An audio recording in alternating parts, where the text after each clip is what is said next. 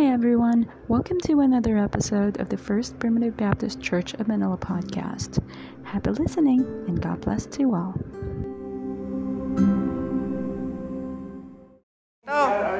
Bahala ka. Ito kasi, kabisado na nito eh. Laging ginagamit ito, uh, kabisado niya yung pulpito natin. Okay, so tayo po ay tuloy-tuloy na. Good morning ulit, church! Eh, uh, tayo po ay uh, nasa mabagyong panahon kaya uh, medyo malamig at uh, kinakailangan natin mag-ingat at manalangin. Sabi nga ng Panginoon, lahat ng iyan ay kalooban ng Panginoon at ang Diyos ang nagbibigay ng bagyo, lahat, no? Ayan ay uh, uh, binibigay ng Panginoon ayon sa kanyang kalooban. Okay, so tayo po ay uh, tuloy-tuloy na. Hilingin po natin ating mga young people. Nakapiling natin sa umagang ito. Andito yung mabasa brother. Pag-asa brother. Hilingin po natin sila magpawit. Uh, unahin po natin si brother John Ray. Mabasa.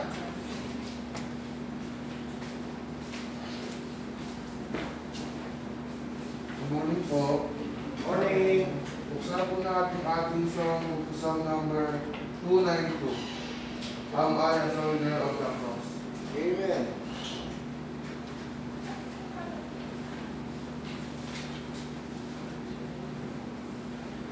Am I a soldier of the cross? Ready, sing. Am I a soldier?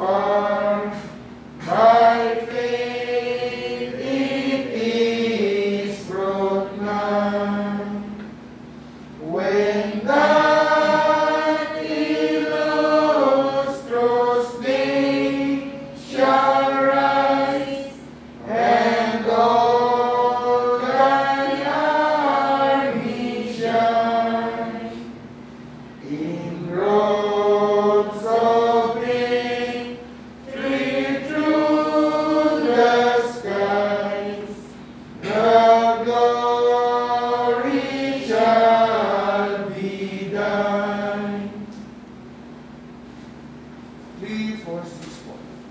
Please also little trust in Jesus.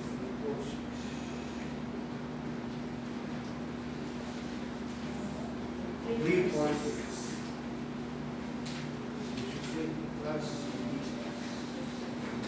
It's so sweet to trust in Jesus. Ready? Sing. It's so sweet to trust in Jesus. Trust in faith and at His word. Yes, our rest upon His promise. Yes, to Lord, yes, in the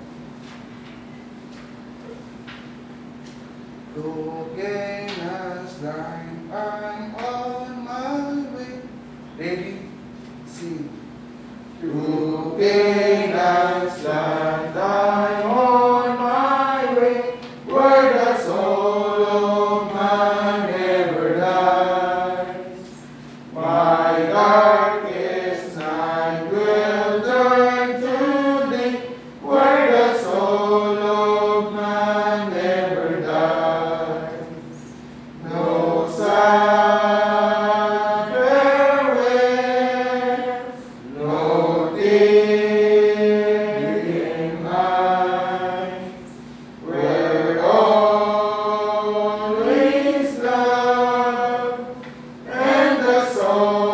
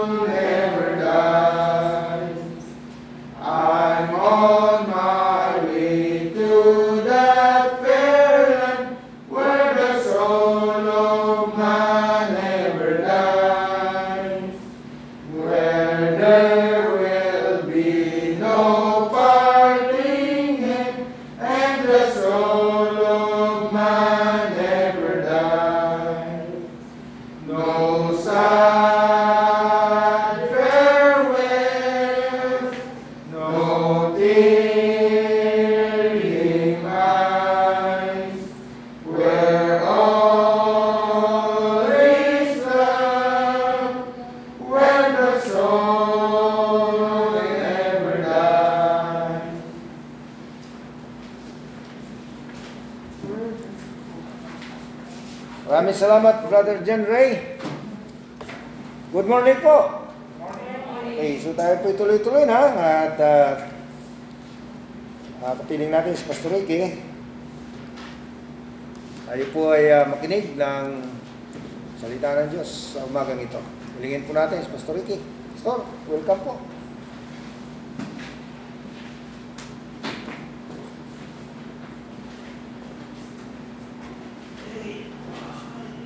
Magandang umaga po sa ating lahat at uh, maraming salamat din sa mga kapatid na naririto na siyang nagbigay uh, ng ating katatapos lang ng mga awitin. No? Napaka-buti po ng Diyos. Isang mabagyong umaga sa ating lahat mga kapatid dahil nasa signal number four.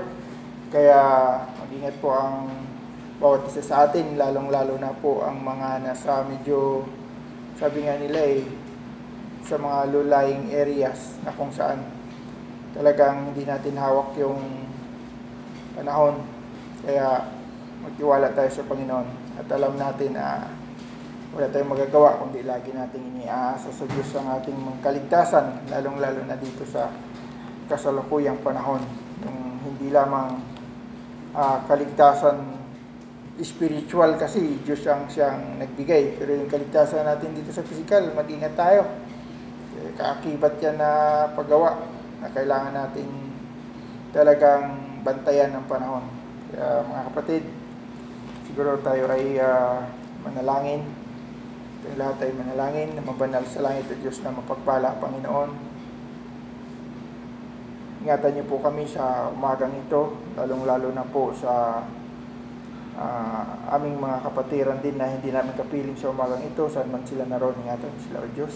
At gayon din po Ama, dito sa Baguio po na uh, kasalukuyang nananalasa sa iba't ibang bahagi po ng aming bansa. Sana po ay ingatan niyo po ang uh, mga tao na kung saan ngayon ay uh, binabayan itong bagyo.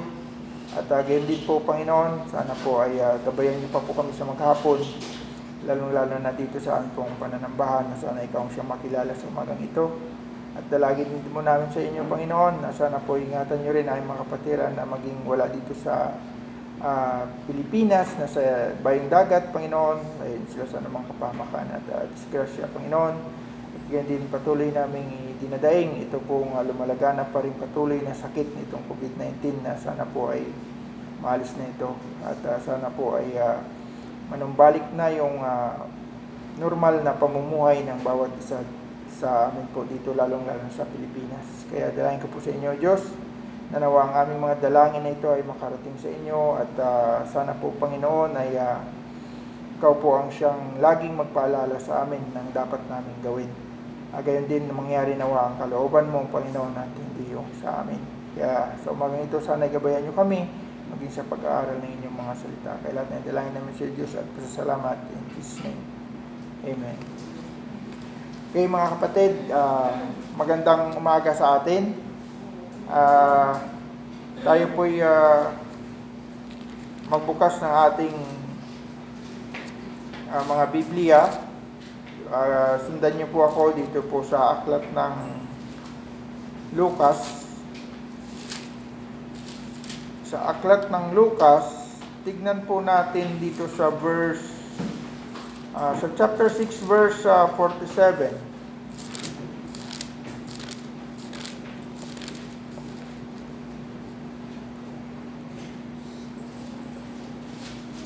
Lucas chapter six verse forty-seven. Sinasabi po dito,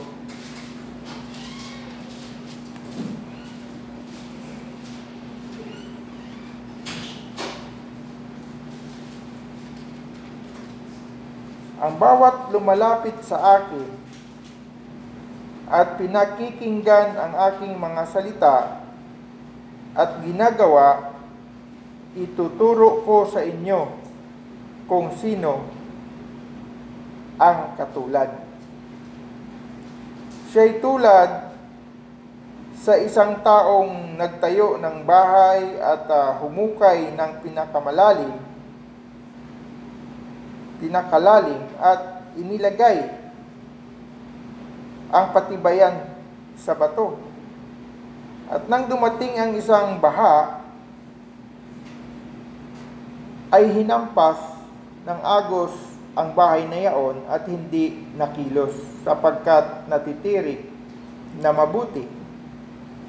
Datapwat ang dumirinig at hindi ginagawa ay tulad sa isang tao na nagtayo ng bahay sa lupa na walang patibayan. Laban sa iyon ay hinampas ng agos at pagdakay nagiba at malaki ang naging kasiraan ng bahay na iyon. Purihin po ang salita ng Panginoon.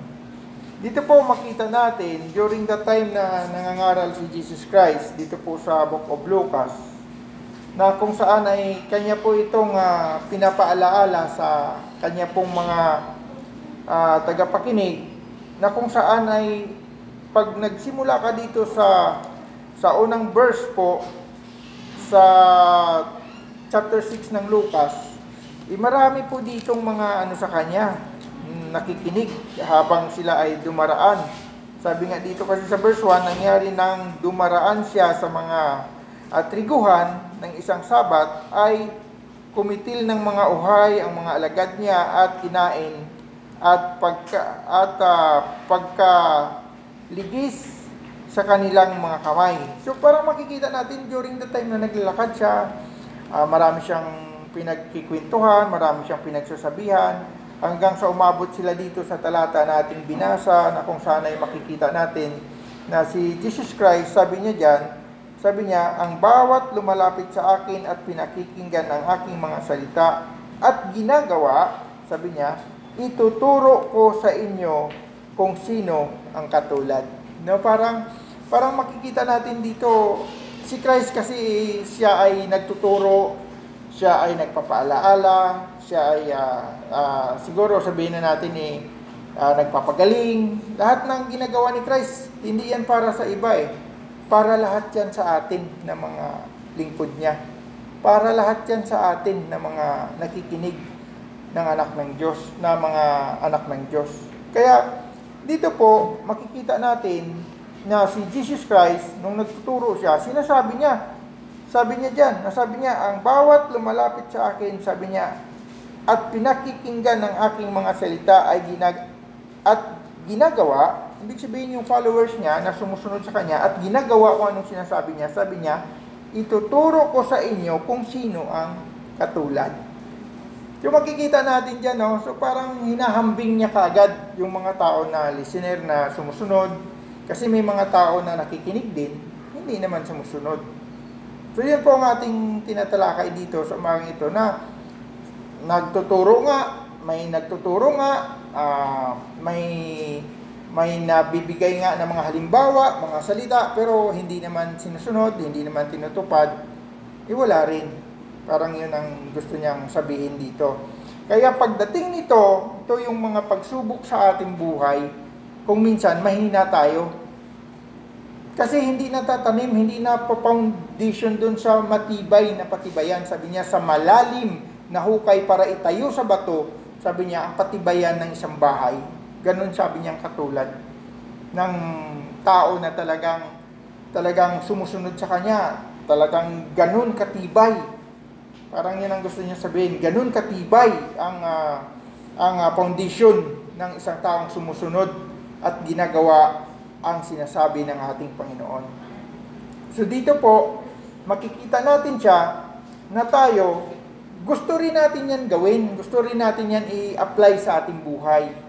Gusto natin na makikita natin na kung anong sinabi ni Christ gusto natin gawin, pero kung minsan may mga kakibat na sagabal, kung minsan nandiyan yung mga pagsubok, na hindi natin nagagampanan ang ating buhay bilang Kristiyano. Pero may mga paalaala siya palagi sa atin na tayo bilang mga Kristiyano, dapat tayo ay magiging matibay. Sabi niya, kung titignan natin, maging dito sa unang mga aklat o sa Old Testament, binabanggit na dito sa aklat ng mga awit, sa Book of Psalm, sa chapter thirty-four, yan, binabanggit niya dyan. Sabi niya sa verse one, aking purihin ang Panginoon, sabi niya, sa buong panahon. Kung makikita mo, ito ay salita na talagang gusto dito ng tao eh. Gusto niya mangyari ito sa buhay niya. Sabi nga, sabi nga niya, uh, aking purihin ang Panginoon sa buong panahon. Ang pagpuri sa Kanya ay laging nasa aking bibig. Ang aking kaluluwa ay maghahambog sa Panginoon. So makikita mo diyan na talagang pwede tayong, pwede tayong magsasabi na, Lord, sasabihin ko talagang, ano ako, proud ako sa iyo, lagi kitang pupurihin, lagi kitang, alam mo yung tao, ganun eh. Lagi tayong, kumbaga, pag nagsalita tayo, akala natin eh, wala nang mangyayari na pagsubok sa atin na hindi natin kakayanin. Parang ganun tayo katatag. Kaya sabi niya rito, sabi niya, sa verse two, sabi niya, ang aking kaluluwa ay maghahambog sa Panginoon, sabi niya, maririnig ng maamo, sabi niya, at masasayahan. Kung maririnig ito ng mga mga naglilingkod din sa Panginoon, medyo enjoy ka. Sino mang tao na pinagmamalaki ang Diyos at sino mang Kristiyano o lingkod ng Diyos na siyang nagsasalita para itaas ang Panginoon, lahat ng mga gustong makarinig ng, ng mabuting balita mula sa Panginoon natutuwa. Ang hindi lang siguro matutuwa sa isang taong nagsasalita na pinagmamalaki ang Panginoon, ang hindi lang matutuwa yung mga hindi umiibig sa Diyos. Sigurado hindi sila matutuwa pag pinagmamalaki mo ang Panginoon. Pero dito sinasabi niya, sabi niya sa, sa verse three, sabi niya, O dakilain ninyo nakasama ko ang Panginoon at kayo'y mangagbunyi na magkakasama kakasama ng kanyang pangalan.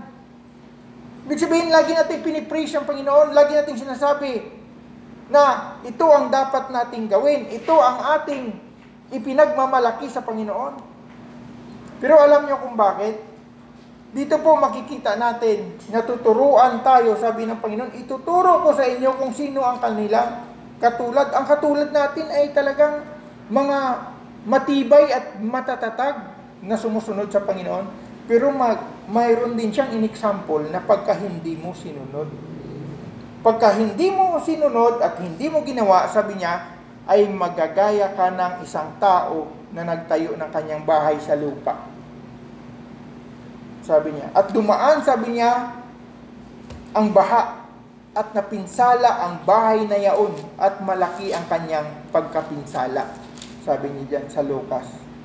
So makikita natin na totoo, binabanggit niya, maging sa Matthew chapter seven, sabi niya, sa verse twenty-four, yun din ang pagkabanggit niya dyan. Kaya nga sabi niya, itutulad ka niya. Sabi niya, dito po, sinasabi niya naman dito sa verse twenty-four, kaya ang bawat dumirinig ng aking mga salita, salitang ito, at ginaganap ay matutulad sa isang taong matalino. Sipin mo yon. So yung dito naman, sinaginamit niya naman dito, matalino. So ibig sabihin, kung ikaw ay follower ng Panginoon, maliban sa ikaw ay uh, matatag, ikaw ay subok, ang tawag pa sa iyo ay matalino. Ibig sabihin, matalinong desisyon, matalinong paggamit, matalinong ah, paggawa. Kaya dito, masasabi niya rito, sabi niya, matutulad sa matalino na itinayo ang kanyang bahay sa ibabaw ng bato.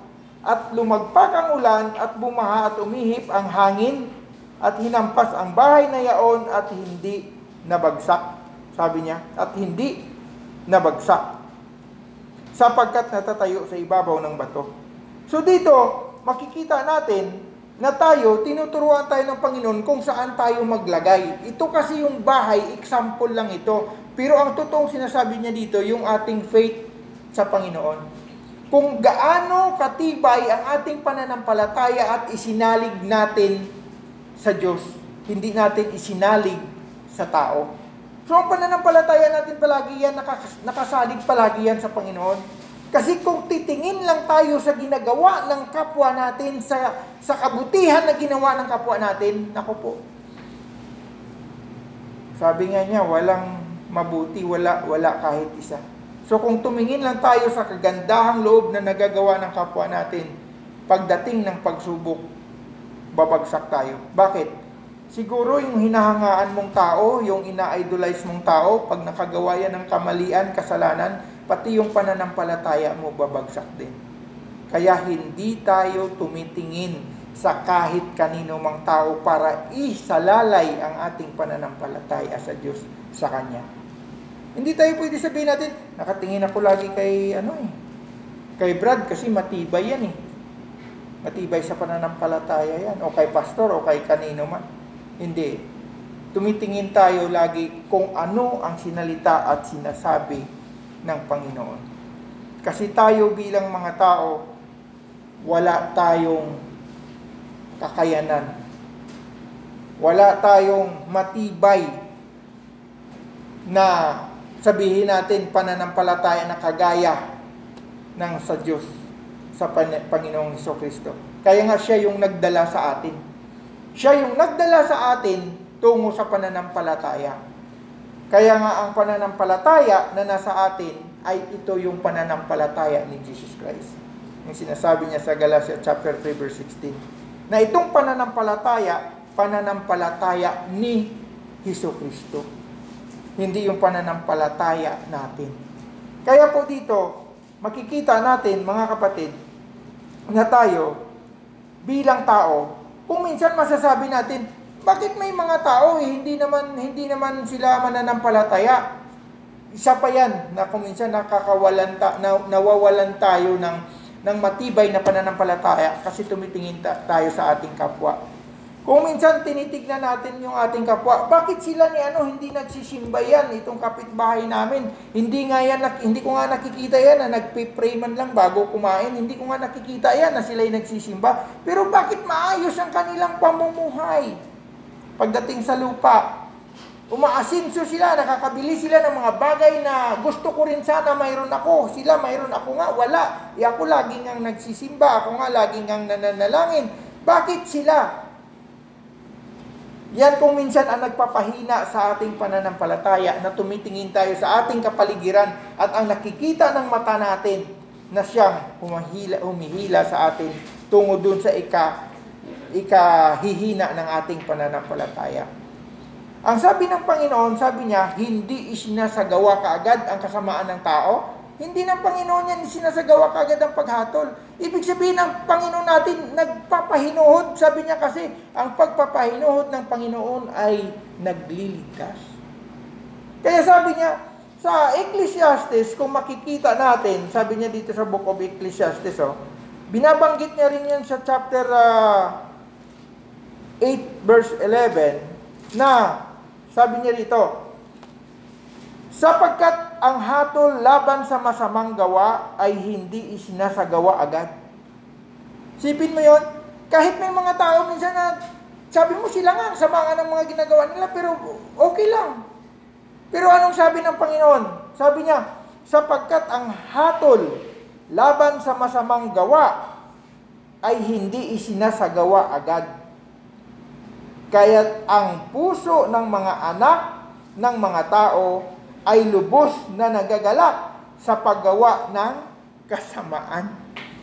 Yan kung minsan nangingatan natin. Baka mamaya matangay tayo kasi sabihin mo, eh sila nga eh, okay na eh. Tapos may naririnig pa akong salita minsan, sabi nila, pre, wag ka. Ang masamang damo eh, mahaba daw ang buhay. Natatawa na lang ako. Ang masamang damo daw, ano daw, matagal mamatay. Mali po eh. Mali na impresyon ng uh, pananalita ng tao. Ay humaba man ang iyong buhay, sabi niya, kung hindi ka naglilingkod sa Panginoon. Sabi niya, maging anino man ang katulad mo. Alam mo bakit anino? Ibig sabihin yung anino, kahit anong gawin mo, hindi na mamatay yan. Diyan lang pa rin yan, anino pa rin siya. Di ba? Pero anong sabi ng Panginoon? Sabi niya dito sa verse twelve, bagamat ang kasalanan ay gumagawa ng kasamaan na makaisang daan at humaba ang kanyang buhay, gayon may tunay na talastas ko na ikabubuti nilang nangatakot sa Diyos na nangatakot sa harap niya. Ngunit hindi ikabubuti ng masama ni hahaba man ang kanyang buhay na parang isang anino, sapagkat siya'y hindi natatakot sa harap ng Diyos. Hindi ikabubuti ng masama, humaba man ang kanyang buhay. Pero ang mabuti, pag humaba ang kanyang buhay, nako, tatamasahin niya ang biyaya ng Panginoon. Pero yung masama, kahit gaano pa kahaba ang kanyang buhay, sabi diyan, na kahit parang isang anino man, sabi niya, sapagkat siya'y hindi natatakot, sabi niya sa Diyos, sabi niya ay walang kabuluhan ang kanyang buhay. Totoo eh, humaba man ang buhay mo dito ng napakahaba sa sanlibutan, at pagkatapos ng buhay mo dito na napakahaba ay hahatulan ka sa impyerno. So ano? Anong mapapala? Wala. Samantala ang mga Kristiyano, maiksi man ang buhay. Naku po, yan ang pangarap natin na pag tayo'y namatay, ang pangarap natin makakamit na natin. Isipin mo si Jesus Christ nga, thirty-three years old lang eh. Pinatay na. Di ba? Siguro kung ikaw siguro alam mo na pagkatapos mong mamatay, itatamasa ka na ng magandang buhay, baka sabihin mo, wag na lang sana ako umabot ng thirty-three. Para hindi na ako mahirapan habang mas maaga pa. Kaso lang, hindi yun ang pananaw ng tao. Ang pananaw ng tao, lagi tayong health conscious, lalo na medyo may edad na tayo. Tinuturo din sa atin ng Panginoon na ingatan natin. Sabi niya, di ba, sa Korinto, ingatan natin ito ang ating buhay. Dahil ang ating buhay sa lupa ay napapakinabangan natin ito. Sabi nga eh, ang, ang tao na sisirain niya, sabi niya, ang kanyang buhay, parusahan ng Panginoon, kasi ang ating katawan dito sa lupa, ito yung templo ng Diyos. Templo ng Diyos. Ibig sabihin, dito nananahan yung banal na Espiritu sa atin. Sa ating buhay. Buhay, ibig sabihin dito sa buhay natin sa lupa. Bakit? Dito siya kasi. Kaya nga ang anak ng Diyos, may ano eh, mayroon tayong tinatawag na na uh, kaluluwa. Yung kaluluwa natin. Hindi mo ba alam na yung kaluluwa natin, yan, dyan, yung Espiritu at ang kaluluwa, dyan sila lagi nagkakasama yan. Maghihiwalay lang yan pagka namatay na tayo, ang kaluluwa at espiritu magkasama pa rin yan. At ang kaluluwa na tumitira dito na gumagamit sa ating laman, siya po yung kasama ng espiritu. Kaya makikita natin, sabi niya diyan, huwag natin sirain itong ating templo, dahil itong templo ng Diyos, kasi tawag sa atin templo ng Diyos eh. So ngayon, papasok tayo dito sa sinasabi natin, humaba man ang iyong buhay. Di ba? Mahabang mahaba man ang iyong buhay, pero wala kang wala kang espiritu ng Diyos sa buhay mo. Sabi nga ng iba eh. So ang tao, pagka humaba ang kanyang buhay, tapos hindi man lang niya na hindi man lang niya naramdaman o naranasan, no? Ang ang espiritu ng Diyos. May mga tao kasi, hindi kasi lahat ng tao may espiritu ng Diyos. Kaya nga sabi niya, except a man be born again. Kasi mga tao, hindi born again yung iba eh. Pag hindi ka pa kasi born again, wala ka pang espiritu ng Diyos. Yung espiritu mo, ang tawag ng Biblia ay natural spirit. Yung natural spirit, ibig sabihin, siya yung nagdi-desire sa'yo, nagbibigay ng desire, yung natural spirit mo, lahat yan ng desire niya, hindi maka-Diyos, ang lahat ng desire niya ay makasanlibutan. Pero kung ikaw ay na-born again ka na, ang desire ng born again spirit, ibig sabihin yung buhay na espirito na binigay ng Diyos, yung desire niya naman ay desire na makalangit. Kaya nga tayo may desire na makalangit, kaya hindi kayo magtataka kung may tao na kahit anong pangaral mo, kahit anong turo mo, kahit ano pang gagawin mo, hindi niya naintindihan ang salita ng Diyos. Bakit? Dahil wala pa siyang desire na makalangit. Ang lahat ng ito, sabi niya, ay kamangmangan lamang sa Kanya, yung binabanggit niya sa First Corinthians chapter two, verse fourteen. Lahat ng mga bagay na ito, kamangmangan lamang sa Kanya. Kasi wala pa siyang desire ng Espiritu ng Diyos. Hindi pa niya nauunawaan ang mga salita ng Diyos.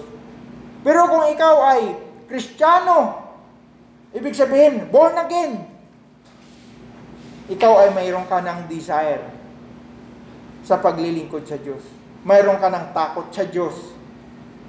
Mayroon ka ng pagmamahal sa Diyos. Pag may nagagawa kang pagkakamali, mayroon ka ng pagsisisi. Kasi pag once ang tao ay hindi nagsisisi, ibig sabihin niyan, wala pa siyang nararamdaman na para pagsisihan niya.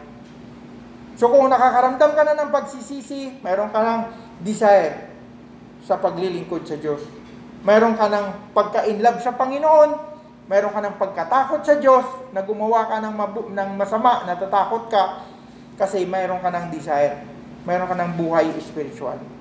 Kaya dito makikita natin, sabi niya, ituturo ko sa inyo, sabi niya, kung ano ang kanyang katulad, ang tao, sabi niya, na nakikinig at sumusunod at tumutupad sa aking mga salita, ituturo ko sa inyo kung ano ang kanyang katulad. Sabi niya sa Lucas chapter six, verse forty-eight. So, ituturo niya kung ano ang katulad mo. So, pag tinuro ng Diyos, pagka ikaw ay gumawa at mabuti ka, ito yung katulad mo. Pagka ikaw ay hindi sumunod, ito yung katulad mo. Siyempre, naiisip mo na kaagad, ay, parang hindi nga ako katulad dun sa sinabi ng Panginoon na isa. Maiisip mo, di ba? Kaya tayo bilang mga tao, sabi niya dito, sabi niya, ang mga masama ay hindi hinahatulan kaagad ng Panginoon yan. Bakit po? Ang pagpapahinuhod ng Diyos ay pagliligtas. Ibig sabihin yan, pagka once ang Diyos nagpapahinuhod, pinibigyan ka pa, sige lang, gawin mo lang. Yung mga tao na hindi pa rin sumusunod sa Panginoon at ginagawa niya pa rin yung desire na makamundong desire, sige lang, pabayaan niyo lang sila kasi wala pa yan sila desire para sa Panginoon. Pero pag once na tinawag ng Diyos yan, maniwala kayo, nandyan na yung pagsisisi niya. Nandyan na yung kanyang paglilingkod sa Panginoon. At nandyan makikita mo ang kanyang pagmamahal sa Diyos. Pero sa ngayon, kaya ba nang baguhin ng tao yan? Kaya ba baguhin ng pastor yan? Maging ang salita dito sa Bible, hindi siya kayang baguhin. Bakit? Wala nga siyang pagkaunawa eh. Kamangmangan nga sa kanya ang salita ng Diyos eh. So ngayon dito makikita natin na tayo bilang mga Kristiyano, hindi na tayo naniniwala sa pista ng patay. Sabi nila, pista daw ng patay ngayon, kaya hindi ko na yan pinapakailaman eh. Bakit? Iyan ang kaisipan ng sanlibutan. Huwag mo na iisipin pa yan kung bakit sila ganon. Dahil alam na natin yung mga tao na yan, wala pa silang pagkaunawa sa mga bagay na yan. So tayo na nakakaunawa, wala. Hindi eh, na natin gagawin kasi mali nga yun eh. Hindi ngayon atin gawain sa kanila.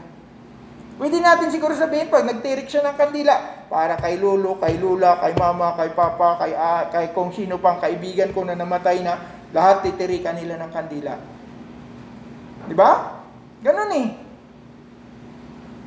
Sabi naman ng incheck, bili ikaw kandila, laki para laki, punta langit, uh, dating agad, Diyos, iyo pa dalangin.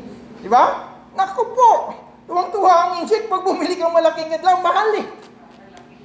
Di ba? Sunod, para laki kita, insik. Di ba? Totoo yan. Kaya nga kuminsan naisip ko, oo nga no, bakit naluluko tayo ng mga yan? Eh sila, yung mayaman sa ganung pamamaraan. Pero alam nyo kung bakit? Yan ang mga pangyayari na yan. Pag naunawaan natin, hindi na tayo dyan. Wala na tayo dyan. Diyan ang sinasabing, naligtas na tayo sa ganong gawain. Isa yan sa pagkaligtas natin dito sa sanlibutan. Kaya nga sabi natin kanina eh, di ba? Kailangan din natin maligtas. Kaya nga dito sa bagyo na parating, naghahanda tayo. Di ba? Ingat tayo. Kaligtasan din yan. E ngayon, diyan sa mga pangyayari na yan sa sanlibutan, yung mga piyesta-piyesta ng patay na yan, ligtas na rin tayo dyan. Alam na natin dyan. Ibig sabihin, huwag na tayo sumunod sa kanila. Pagka gusto nyo mamaya magluto ng biko at saka balinsyana, ay nako, huwag yung sabihin na para sa patay, para sa atin yan. Tuloy nyo lang. Kaya hindi yan para sa patay, para na yan sa buhay. Kaya mga kapatid, alam nyo kung bakit, ang patay kailanman hindi na yan nagpipiesta. Di ba? Tandaan nyo, ang patay wala nang magawa yan. Ang sabi ni Hope sa chapter uh, seven, ang patay sabi niya, wala nang naaalala pa. Hindi niya na naiisip, pumapasok na siya doon, sabi niya, sa libingan at wala na siyang naaalala pa. Kasi sabi ng iba, nako, babalik mamaya yung kaluluwa ng lulu mo. Madadalaw sa'yo, kailangan handaan mo siya ng paborito niyang tuba, paborito niyang alak, o pagkain na paborito ni lulu mo kasi dadalaw siya mamaya. Nako po, mga kapatid. Baka mamaya eh, may nagsabi lang na ganyan kasi gusto niya lang uminom din ng tuba. Huwag kayong maniwala, naluloko lang kayo niyan. Alam nyo, ang patay kailanman, hindi na yan nakakabalik. Sabi dyan eh, nawalan na yung kanyang kaisipan. Na, na doon na siya sa piling, sabihin na natin, piling. O sa, sa kapangyarihan ng Panginoon, ng lahat ng mga patay nandun na yan, sa kapangyarihan ng Panginoon. Hindi pa yan sila nakakit sa langit. Tandaan nyo, walang mauna dun. Sabay-sabay tayo pupunta sa langit, ang lahat ng pupunta dun, sabay-sabay yan. At ang lahat naman pupunta sa impyerno, sabay-sabay din yan. Kasi kawawa naman yung, kawawa naman yung mauna punta sa impyerno, na ngayon, nandito pang kasamahan niya sa sanlibutan, siya nahatulan na dun sa impyerno. Naku po, mas lamang siya kasi hanggang mag-inabuan. Alam niyo ano, sabay-sabay lahat yan mga kapatid. Kaya tayo naniniwala na ituturo ng Diyos sa atin kung ano ang katulad natin pag tayo sumunod sa Kanya. Tayo magiging, ano sabi niya? Matalino. matalino ang mga anak ng Diyos. Hindi tayo, hindi tayo na, kumbaga, naiisahan. Dahil tayo ay matalino. Sabi niya, para tayo nagtayo ng matibay. Parang, hindi naman tayo nagtayo talaga, pero yun ang katulad natin, na parang nagtayo tayo, sabi niya, ng matibay na, na bahay, na nakapatong, sabi niya, sa bato, foundation. Alam nyo, nap, napansin ko dati, may isang, isingit ko sa inyo ah.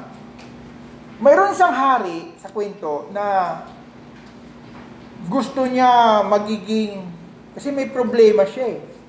Malalim yung problema ng hari. Gusto niya sana magkaroon siya ng peace of mind. Magkaroon siya ng peace of mind dahil sa mga problema na kanya pong tinatahak. Ang hari, mayaman.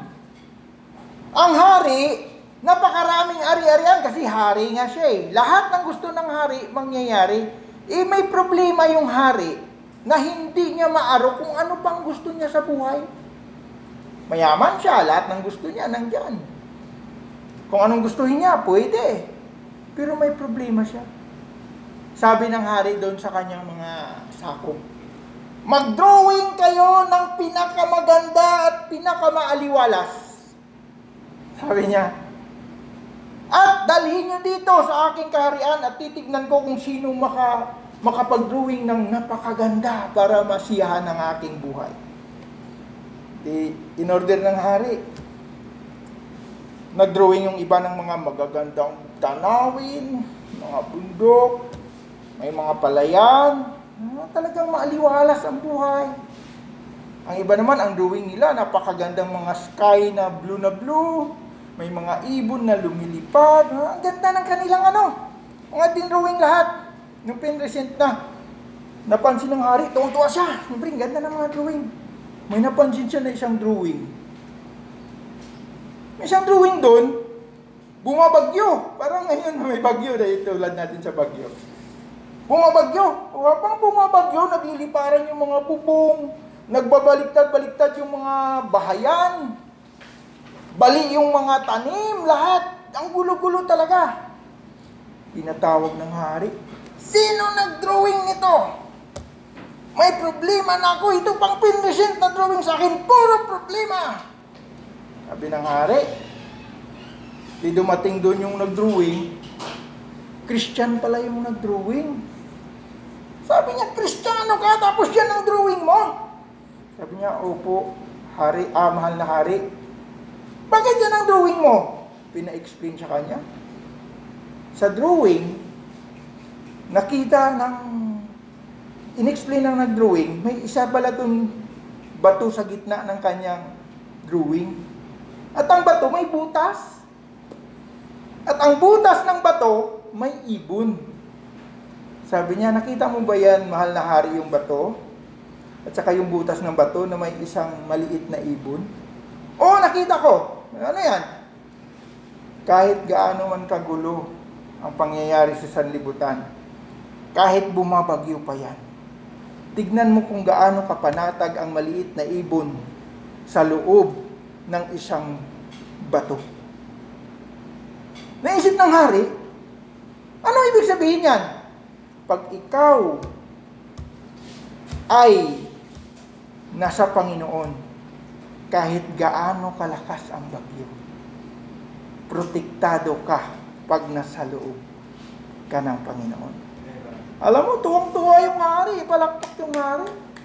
Nakita ng hari na totoo kahit gaano kagulo ang sanlibutan, pag nasa Panginoon ka, panatag ka, kapatid. Kaya nga sabi ko, oo nga no, eh, samantala ngayon, bumabagyo, eh, yung tema natin kanina, kagaya niyan, magulo, mabagyo, at nakikita natin kahit gaano kakayaman. Kung nakita mo siguro nagbabaliktaran na yung mga building mo, baka hindi ka mapanatag. Pero kung sa Panginoon ka, sa bahay kubo ka lang nakatira, iniisip mo, Lord, pag namatay man ako, alam ko, dun ako sa iyo. Yan ang kapanatagan na nasa puso ng mga Kristiyano.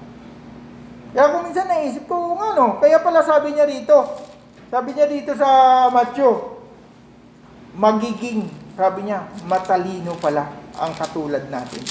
Kaya binabanggit niya, sabi niya, sabi niya dito, kaya't ang bawat dumirinig ng aking mga salita, salitang ito, at ginaganap. Ginaganap, ibig sabihin, sumusunod, ginagawa niya. Ano sabi niya?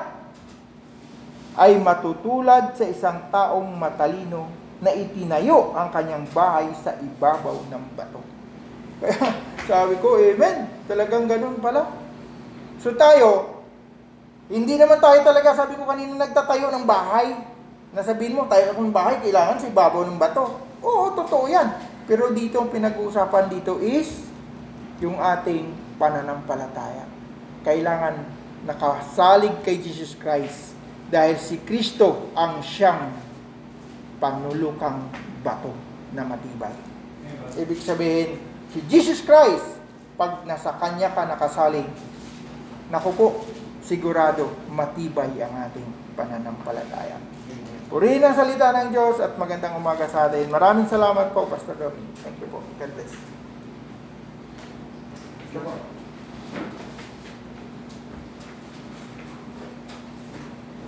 Maraming salamat po, Pastor Ricky. Amen.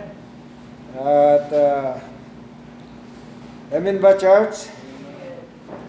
Totoo po yan, pagka tayo na sa Panginoon, wala ko tayong dapat uh, pangambahan. Wala tayong dapat ikatakot. Sabi ng Panginoon, sabi niya, huwag kayong mga takot sa mga pumapatay ng katawan at hindi nakapupuksa sa kaluluwa. Ang katakutan ninyo, magsana natin, nakasulat ba sa Bible? Samahan po ninyo ako sa Matthew chapter ten.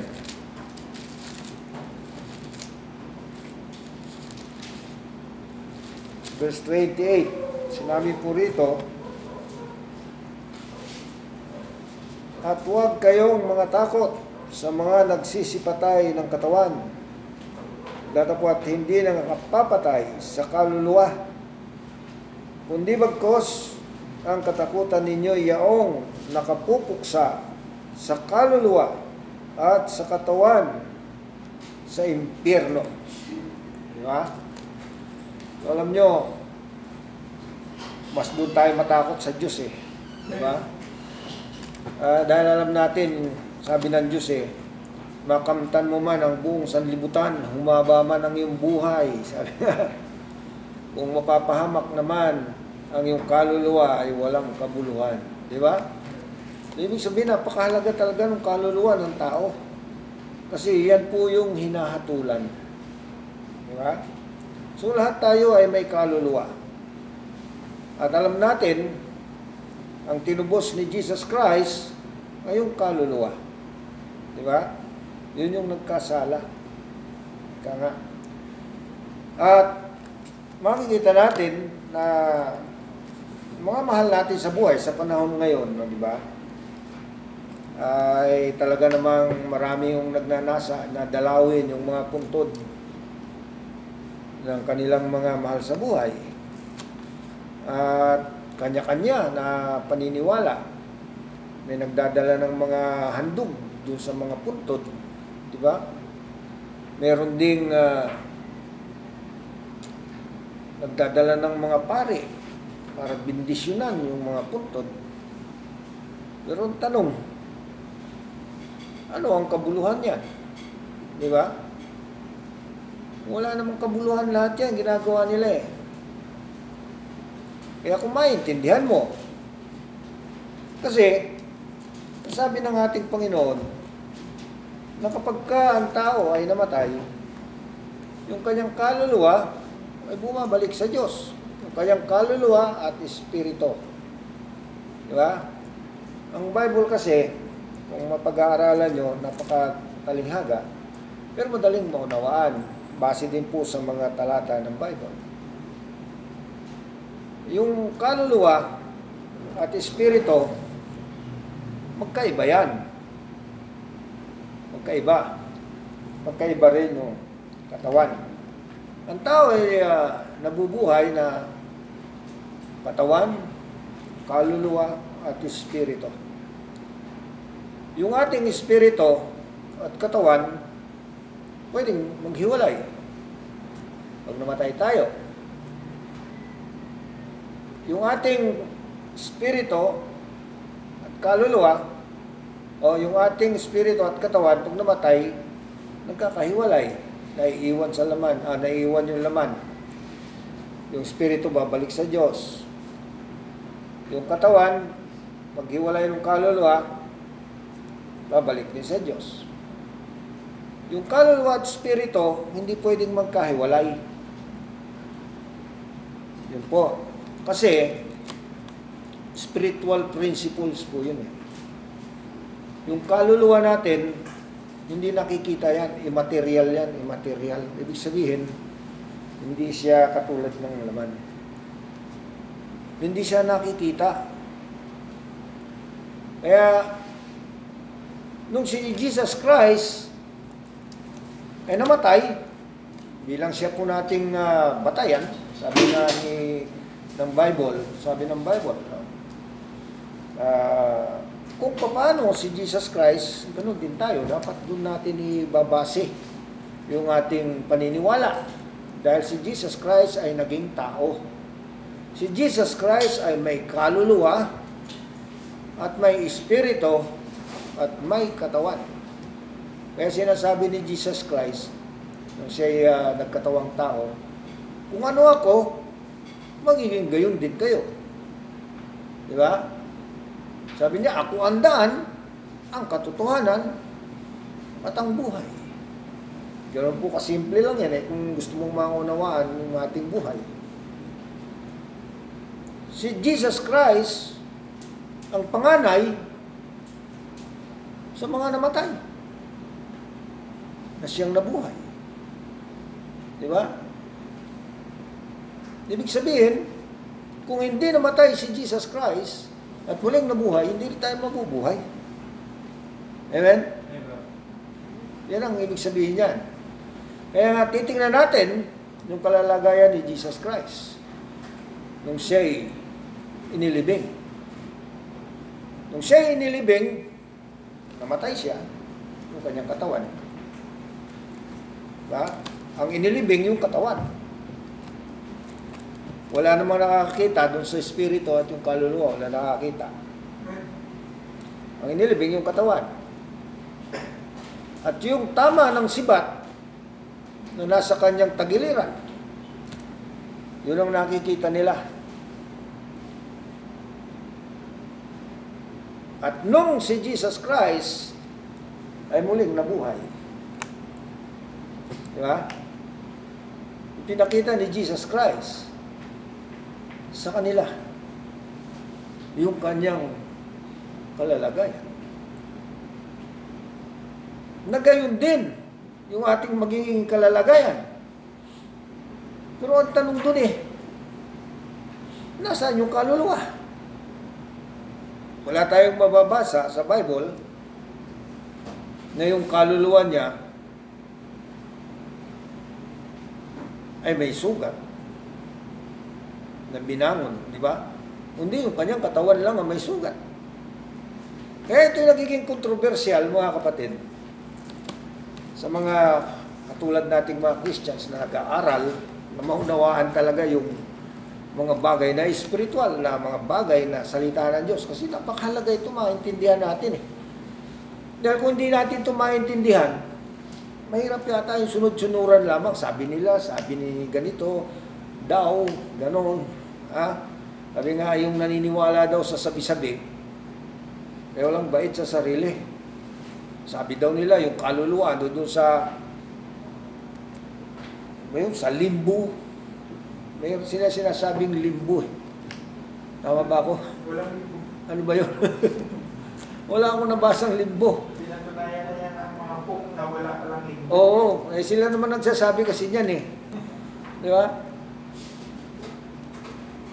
E tayo, yung ating binabasa ay salita ng Diyos. Lahat ng nangyayari sa ating buhay, nakasulat. Di ba? maging yung ating buhay, yung ating pagkamatay, yung pagkalibing, yung ating kaluluwa, lahat ng bahagi ng ating katawan nakasulat yan. Kaya, kumpleto po ang Bible. So, makikita natin ngayon, ano ba yung kaluluwa? Ayan ang mga tanong dyan. So, sinabi ko na kanina, yung kaluluwa natin is immaterial. Hindi natin nakikita. Pero, yan po ay isang bagay. Yan ay tinubos ni Jesus Christ. Yung kaluluwa na yan. Si Jesus Christ ay may kaluluwa. At mayroon din siyang espirito. Sabi niya rito sa Matthew chapter twelve, verse eighteen. Sinabi ito ng ating Panginoong Diyos.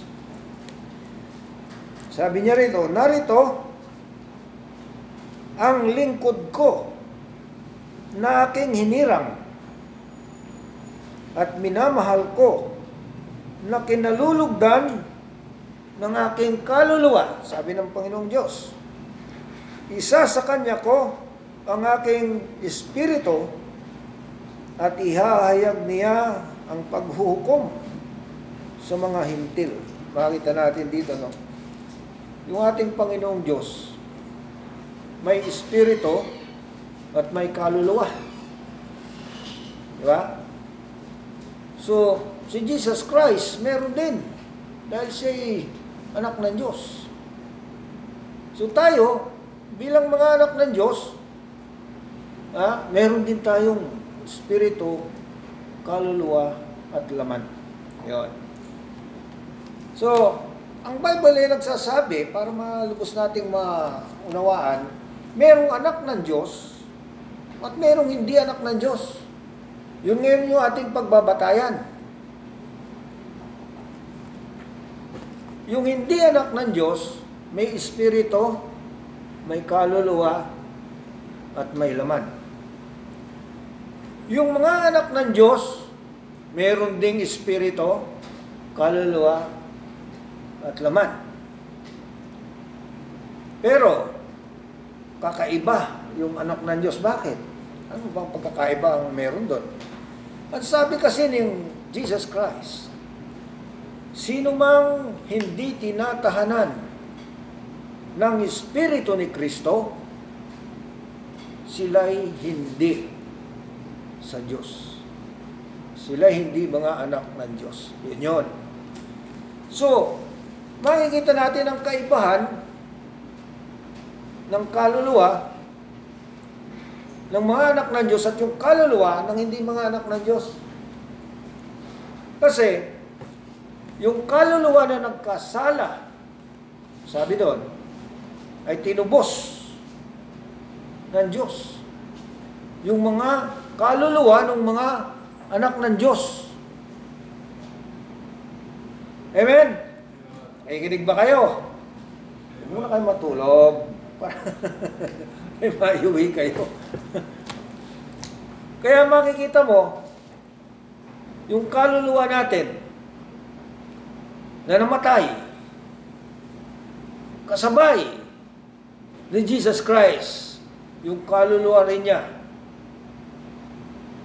namatay dahil sa atin. Hindi siya nagkasala, pero ibinilang yung kanyang kaluluwa, sabi doon, sa ating kasalanan.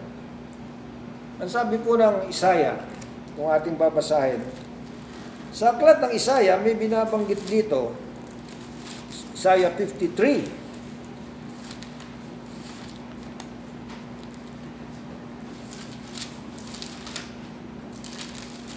Ayan. Isaiah fifty-three, sabi rito sa verse ten.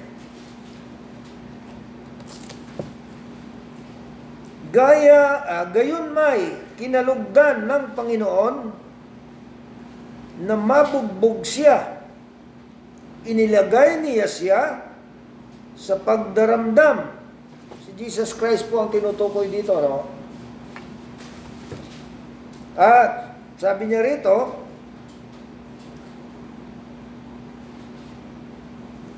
pagka iyong gagawin ang kanyang kaluluwa na pinakahandog dahil sa kasalanan, makikita niya ang kanyang lahi, pahabain niya ang kanyang mga kaarawan, at ang pagkalugod ng Panginoon ay lalago sa kanyang kamay. Makita natin dito, no? Yung kaluluwa ni Jesus Christ kasamay ng kanyang katawan na may sugat, eh hinandog niya sa ating mga kasalanan. Kaya nga sabi ng Bible, eh, kung hindi namatay si Jesus Christ at muling nabuhay, hindi rin tayo mabubuhay. Di ba? So, kung hindi siya muling nabuhay, yung ating kaluluwa napatay sa kasalanan at pagsalangsang ay hindi mabubuhay. So, nung nabuhay siya, ibig sabihin yung ating kaluluwa kasabay niya. Amen. Na ibinangon.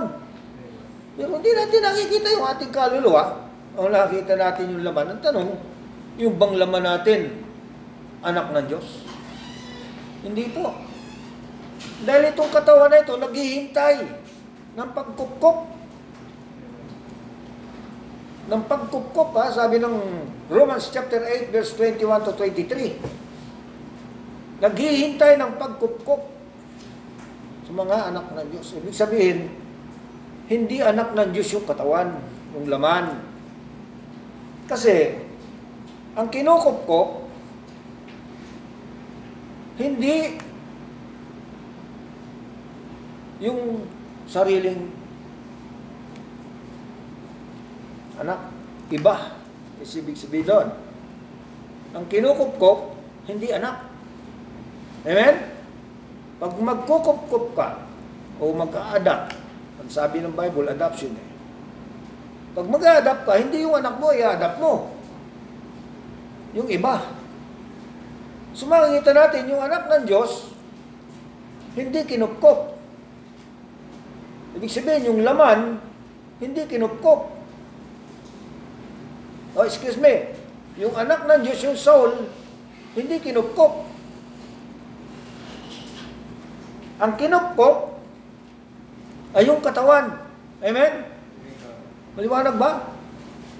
So makikita natin dyan, yung pagkupkop na yan, hinihintay natin yan sa pagbabalik ni Jesus Christ. Pero yung kaluluwa natin, ibinangon na, tinubos na.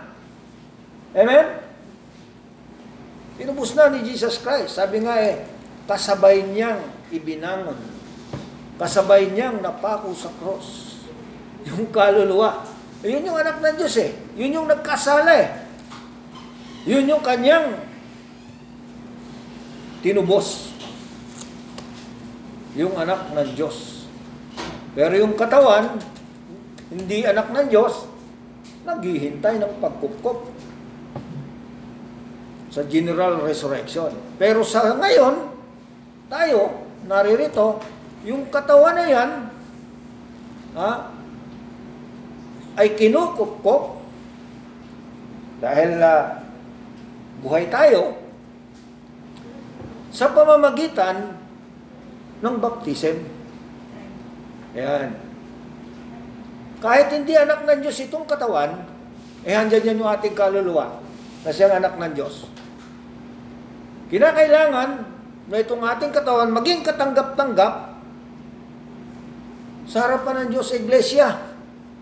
Kinakailangan bautismuhan si katawan para maging legal. Di ba? Maging katanggap-tanggap sa harapan ng Diyos para pwede siyang magpartake ng communion. Yan yun. Kaya pag hindi ka binautismuan, hindi ka pwede magpartik ng communion. Ganun lang kasimple yan eh. Di ba? Andi dito yung ating katawan, hindi anak ng Diyos yan. Yung anak ng Diyos, yung hindi nakikita, yung kaluluwa. Yun yung tinubos ni Jesus Christ. So ngayon, makikita natin si Jesus Christ eh, namatay. Di ba? Pagkamatay ni Jesus Christ, bumangon siya. Ang sabi ng Bible, yun ding katawan na iyon na ipinakita niya sa kanyang mga alagad, yung ibinangon niya. Diba? Pero, iba na. Hindi na namamatay. Yan yun. Yung kalalagayan niya. Na, na, binago na eh. Diba? Sabi niya doon sa kanyang mga alagad, kapayapaan ay sumayin niyo nung siya muling nabuhay, di ba? Ako nga. Alam nga naman, yung kanyang kaluluwa, iniwanan niya. Sabi ng Bible eh, yung kanyang kaluluwa ay hindi niya iiwanan sa libingan. O. Di ba? Ibig sabihin, nung siya bumangon, binangin niya rin yung kanyang kaluluwa. Kasabay ng kanyang katawan. Kaya, wala tayong mababasa sa Bible. Puro yung sinabi doon na si Jesus Christ yung ating halimbawa eh. Siya yung daan. Kaya itong pinagbabatayan natin. Sabi niya, ako ang daan, ang katotohanan at ang buhay. Sino may hindi makaparoroon sa Ama, kundi sa pamamagitan ko. Ay imposible na yung espiritu ha, ay yung anak ng Diyos. Imposible. Pagkatapos yung katawan, ibinangon, at yung kaluluwa, hindi binangon. Di ba?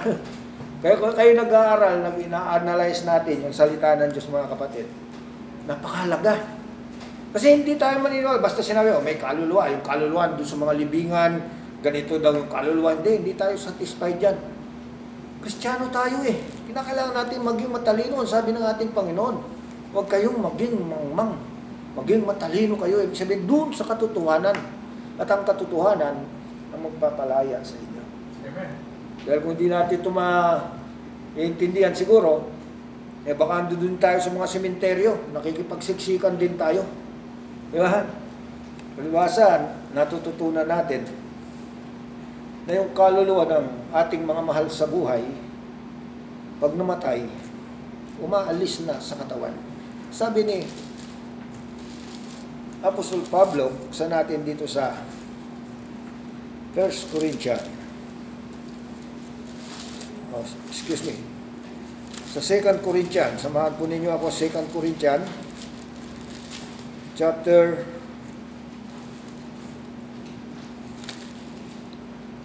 chapter eight, o chapter five. Yan, sa chapter five, verse eight. Yan, yan nyo ha. Sabi ni Apostol Pablo, sa verse eight, na malakas ang loob namin, sabi niya, ang sabi ko, at ibig pa nga namin ang mawala sa katawan, yan sabi niya, at mapa sa tahanan na kasama ng Panginoon. Ayun, no, sabi niya. Ibig sabihin niya, sa wikang English dito eh, may binabanggit siyang iba, we are confident, I say, unwilling rather to be absent from the body and to be present with the Lord. Sabi niya rito. Ang ibig sabihin nito, mga kapatid, yung katawan kasi natin, no? Pag tayo namatay, yung ating kaluluwa, aalis dyan. Diba? At babalik sa Panginoon. Kasi, yung ating soul at spirit, hindi yan nagkakahiwalay. Kung nasa saan yung spirit, andun din yung ating soul. Anak ng Diyos yan eh. Ha? Yung spirit na binabanggit kasi rito, hindi yung natural spirit. Yung spirit of life ni Jesus Christ na ibinigay sa mga anak ng Diyos. Hindi lahat ng spirit ha, ay anak ng Diyos. Makikita mo yung spirit of life, mababasa natin sa Bible yan. Kung kayo nagbabasa ng Tagalog Bible o English Bible, pag natural spirit, small s. Pag spirit of Jesus Christ o spirit ng Diyos, capital S. Palagi yan. Nababasa nyo sa mga Bible nyo yan. Hindi yan nababago.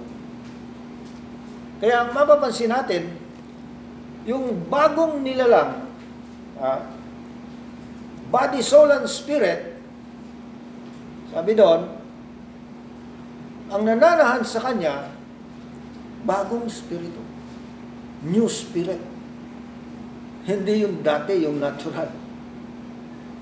Di ba? Ibig sabihin, kapag yung spirito ni Jesus Christ, ang nananahan sa inyo, kayo nga, ay bagong nilalang. Kayo nga ay mga anak ng Diyos. Yan ang sabi ng Bible. Di ba?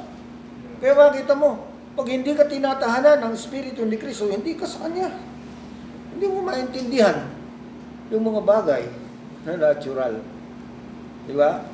Ayan yun eh. Kaya, yung Spirit na meron sa atin, hindi natural, hindi banal. Espiritu ng Diyos. Pag ikaw ay Kanya. Pag ikaw ay bagong nilalang. Ha? At yung soul na meron tayo, banal din. Dahil yan po ay tinubos. Pinaging banal, pinaging matuwid yung soul na yan ng anak ng Diyos. At yung kanyang katawan, pagbabalik ni Jesus Christ, ay magiging banal din. Ano po ang pagkakasabi dyan? Kaya sa ngayon, itong ating katawan, na hindi pa tinutubos ni Jesus Christ sa kanyang pagbabalik, ah, nagiging banal sa pamamagitan ng pagkupkup. At ang pinaka tatak ay yung baptism. Yan yung tatak ng adoption sa atin. Pag ikaw ay binautismuhan, ibig sabihin yan, ipinapaging banal yung iyong laman. Pinapaging banal sa ngayon. Kasi hindi ka pwedeng humarap sa Panginoon kung hindi ka pa nabautismuhan. Totoo lang yan. Kasi may, may rules ang Panginoon na kasulat sa Bible. Kinakailangan kang bautismuhan. Dahil tinubos yung iyong kaluluwa, Jesus Christ, yung laman mo hindi pa. Kaya nga ang seal of adoption dyan is baptism.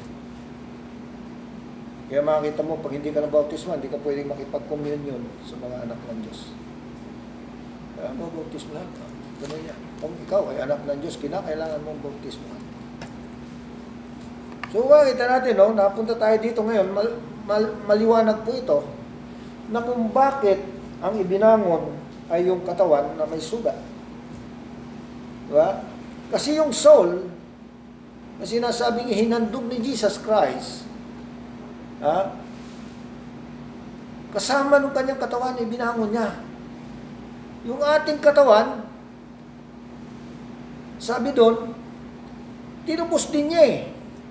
Pero hindi pa ibinabangon.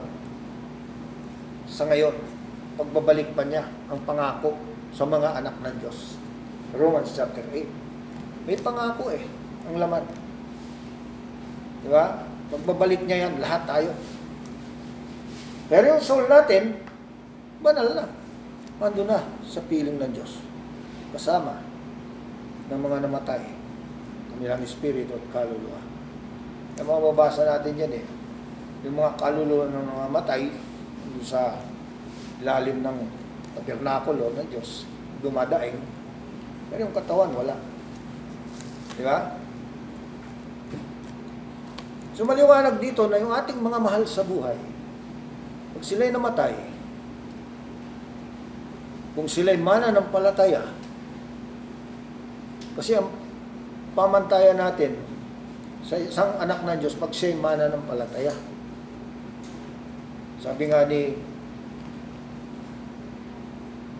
Felipe doon sa Yunok, nananampalataya ka ba kay Jesus Christ? Yan ang tanong eh, bago sa binautisman, di ba? Kasi dumaan sila sa ilog. Pinatigil yung karo. Ginawa nung Yunok. Ayan ang tubig, sabi niya. Kasi nakita ni Felipe na yung Yunok nagbabasa ng Bible. Sa kanyang pagbibiyahe, sinabayan ni Felipe. Hindi niya maintindihan. Sabi niya, naintindihan mo ba yung binabasa mo? Sabi niya, hindi eh. Maliban may mapaliwanag. Pinaliwanag ni Jesus Christ sa kanya. Ang, tinut- ang binabasa niya patungkol doon kay Jesus Christ na patulad ng uh, tupa sa patayan. Di ba? Hindi niya binubuka ang kanyang bibig. Hindi siya nagre-reklamo. Nung maintindihan niya, sabi niya, mayroon ng tubig, anong makahadlang para ako ibautismuhan? Hindi agad siya binautismuhan. Tinanong pa siya ni Felipe. Nananampalataya ka baga kay Jesus Christ. Yun ang mahalaga dun eh, nababasa natin sa Bible. Na siya ay tagapagligtas. Siya ay Panginoon. Ah, siya ay anak ng Diyos. Ang sagot ng Yunok, nanampalataya ko ng buong puso. Yun ang sagot ng Yunok. Sagot ni Felipe, kung gayon, ikaw nga. Binautismuhan siya. So nung mabautismuhan siya, ibig sabihin doon, ay eh, naging pabahagi siya ng church. Yan ang pagkakabanggit sa Book of Acts. Diba? So makita natin mga kapatid, patungkol sa ating mga mahal sa buhay, wala na yung kanilang kaluluwa dyan sa, kata- sa katawan. Dahil maliwanag na sinasabi ng Bible na pagka ang tao'y namatay, yung kanilang katawan bumabalik sa alabok. Diba? At naghihintay ng pagbabalik ng ating Panginoon. Kaya nga, sabi ni Apostol Pedro, na Apostol Pablo, doon sa mga nakikipagtalo sa kanya na walang pagkabuhay, sabi ni Apostol Pablo, kung ang mga patay ay hindi muling binubuhay, sabi niya sa Matthew, sa First Corinthians chapter fifteen, saan po natin? First Corinthians chapter fifteen, nakikipagtalo rito si Apostol Pablo sa mga Pariseo. First Corinthians chapter fifteen sa verse twenty.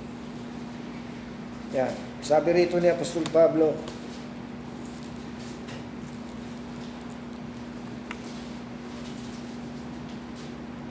verse seventeen, simulan natin. Kumpleto po kasi ito eh, no? Simulan natin sa verse fourteen para makakumpleto. At kung si Kristo hindi muling binuhay, sabi niya rito, eh walang pagkabuhay nga ang aming mga ay sabi ay walang kabuluhan nga ang aming pinangangaral. Wala rin namang kabuluhan ang inyong pananampalataya. Sabi ni Apostol Pablo sa verse fourteen, verse fifteen. Oo, at kami ay nasumpungang mga saksing bulaan tungkol sa Diyos sapagkat aming sinasaksihan tungkol sa Diyos na kanyang muling binuhay si Kristo na hindi siyang muling nabuhay. Kung tunay, kung tunay nga na ang mga patay ay hindi muling binubuhay, ay, mali yung pagkaka-accent ko, no? Sabi niya rito sa verse fifteen, sabi niya na, oo, at kami nga ay nasumpungang mga saksing bulaan kung tungkol sa Diyos. Sabi, sapagkat aming sinasaksihang tungkol sa Diyos ang kanyang muling binuhay sa mga patay. Tama ba? Binuhay si Kristo. Ah, oo, pala. Kristo. Kanyang muling binuhay si Kristo na hindi siyang muling binuhay.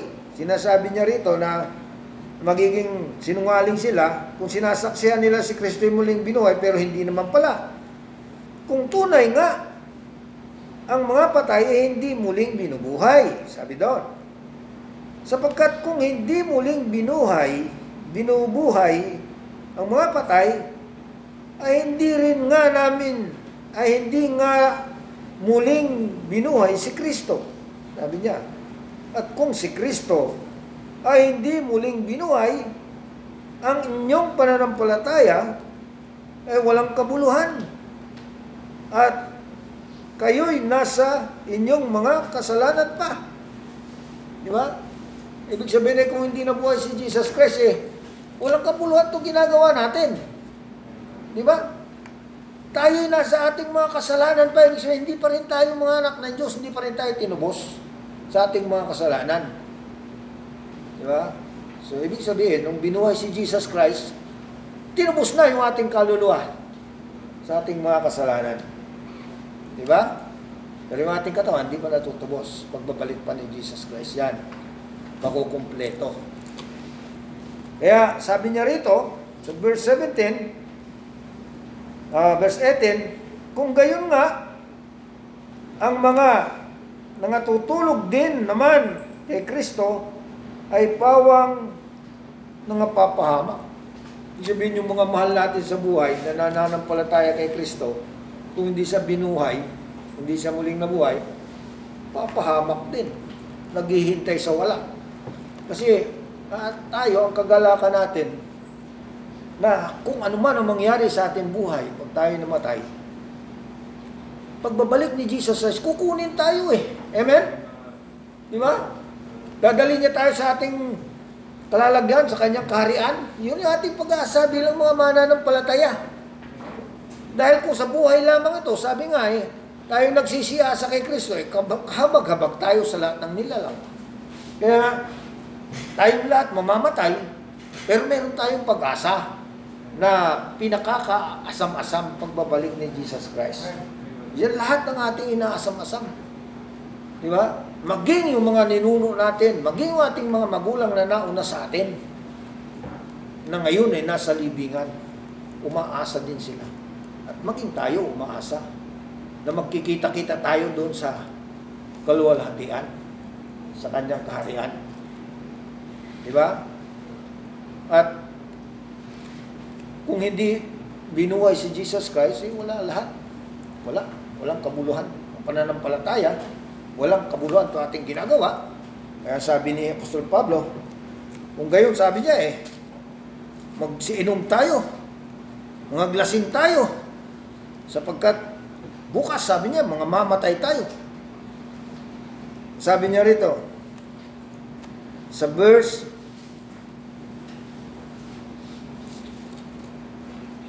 Verse napakaganda po nito eh. Kung sa buhay lamang na ito tayo'y nagsisiyasa, verse nineteen, kay Kristo ay tayo sa lahat ng mga tao ang lalong kahabag-habag.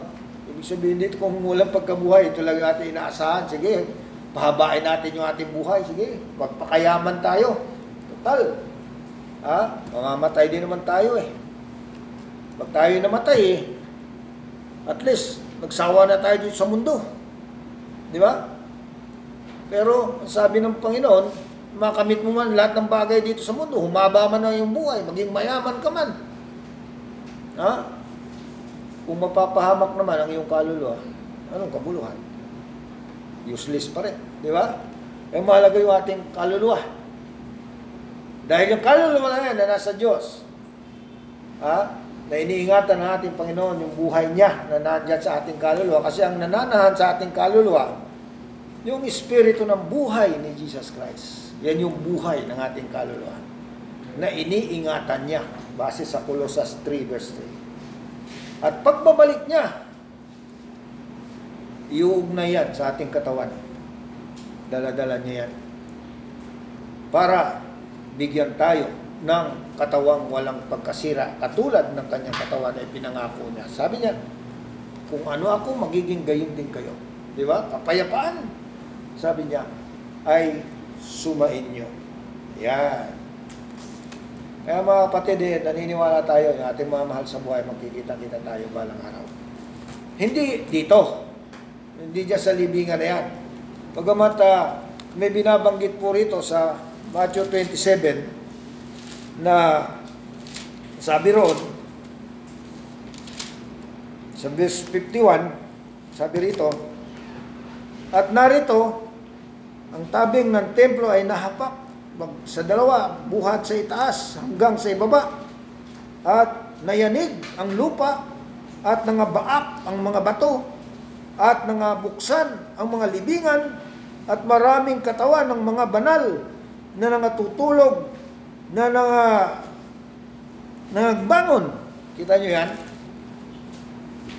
Sa Matthew chapter twenty-seven, verse fifty-two, sabi ron, at paglabas sa mga libingan, pagkatapos na siya'y mabuhay, na maguli, ay nagsipasok sila sa bayang banal na napakita sa marami. Ayon po sa kwento nito, yun daw mga nagsibangon na ito, nagpakita sa kanilang mga kamag-anak, kilala kung sino sila. Kasi yung mga katawan daw na yan, eh, yun pa rin. Pero hindi po yan totoo. Kasi, ito yung nangyari. Nung nabuksan yung mga libingan, nung sumigaw si Jesus Christ eh. Nung malakas na tinig, di ba? Eh, hindi pa siya nakalibing nun. Hindi pa siya muling nabubuhay. Kaya, base kay Isaiah, sa Isaiah chapter twenty-six verse nineteen, ito yung propesiya. Prophet kasi si Isaiah eh. Isaiah twenty-six verse nineteen, na yung mga nangamatay kay Kristo ay babangon. Yan po yung prophecy na binanggit dito sa dyan, uh, Matthew twenty-seven. Wala, hindi ito sila bumangon ng sumigaw si Jesus Christ. Pagkatapos pa lang, sabi naman, pagkatapos na siya'y muling nabuhay. Hindi sinabi, pagkatapos na sila'y. Ang pagkakabanggit ito, pagkatapos na siya'y nabuhay na maguli. Ibig sabihin, after na si Jesus Christ ay nabuhay, saka, saka ito sila nagsibangon. Ibig sabihin, yung pangako sa atin, kung hindi nabuhay si Christ, hindi rin tayo babangon. Ganun po yan. Akala ko rin dati, nung sumigaw si Jesus Christ, nabuksan yung mga libingan eh. Ay, may mga patay daw na, iniisip ko, paano na yan? Nasaan sila ngayon? Pumasok daw doon sa bayang banal. Eh, wala na, hanggang doon lang. Walang uh, supporting verse. Kaya, base sa propesya ni Isaiah chapter thirty-six verse nineteen, ay yung sa general resurrection, mga nangamatay kay Kristo. Diba? Sana po ito nagbigay ng aral sa atin regarding po sa ating kaluluwa. Maraming salamat sa inyong paghihinay. God bless po. Okay, tayo po idadako sa huling bahagi po natin pananambahan. Hingin natin ang kapatid na magpawit. Si Brother uh, Tonton, isang awit sa'yo.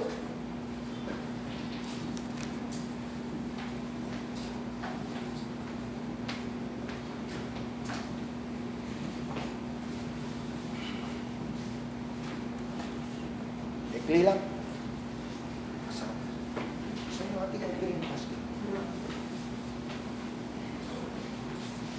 Song na naman, song po sa song number two ninety-six. two ninety-six. Here in the danger.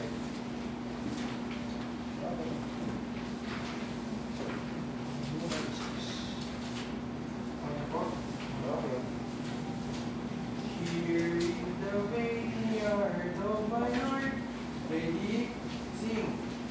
Here in the vain yard of my Lord, I love to live and labor. I am be obeyed.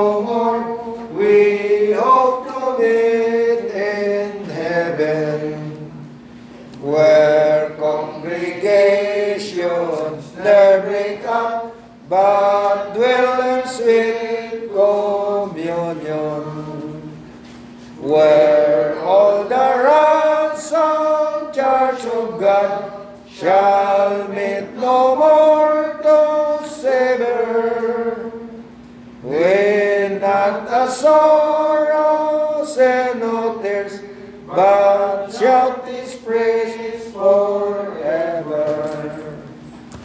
Okay, tayo po lahat ay dumako sa ating closing prayer. And let's pray. Ama namin Diyos, salamat po sa umagang ito. Sa bawat isa namin pong nakapiling, mga kapatiran din na mga nakikinig sa oras na ito.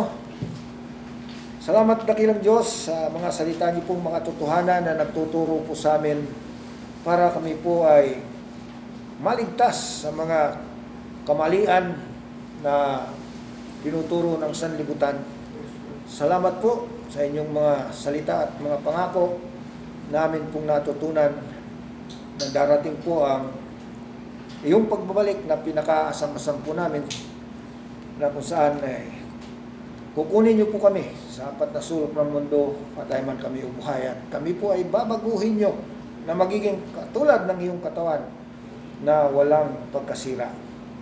Salamat po na kapag ka ang aming katawang ito ay namatay, ay uh, maasa po kami ng aming kaluluwa at spirito ay babalik sa iyo. Ayon po sa iyong sinasabi, kung paano po ang aming mga magulang na nauna sa amin, ang kanila pong kaluluwa at spirito ay nasa sa iyo na. Sa mga umaasa at nananampalataya sa iyo at pagbabalik niyo po ay makikita namin sila kasama namin. Kaya wala po sila ngayon sa mga libingan, hindi ang katawan lamang na alabok ang nasa libingan, na kung saan ay pagbabalik niyo ang mga katawan na yan ay babaguhin niyo, na iaangkop niyo sa spirito, kaluluwa at sa aming mga katawan.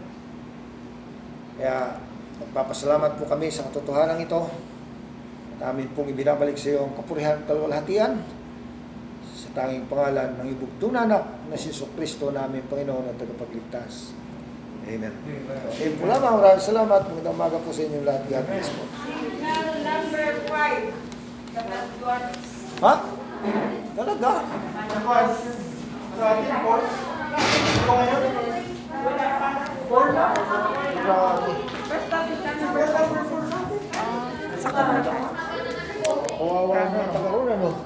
Ang gupit niya. A D R N C, nine A M, November one twenty. Signal number four, Rizal, Batangas, Cavite, N C R, Laguna, Incidental Mindoro, Oriental Mindoro, asahan ng malakas na hangin at ulan. Yan, kasi five na sila dun. Grabe, four na atin yun, pero hangin daw itaas. Pero ang lakas ng ano, ng gupit ng ano, o.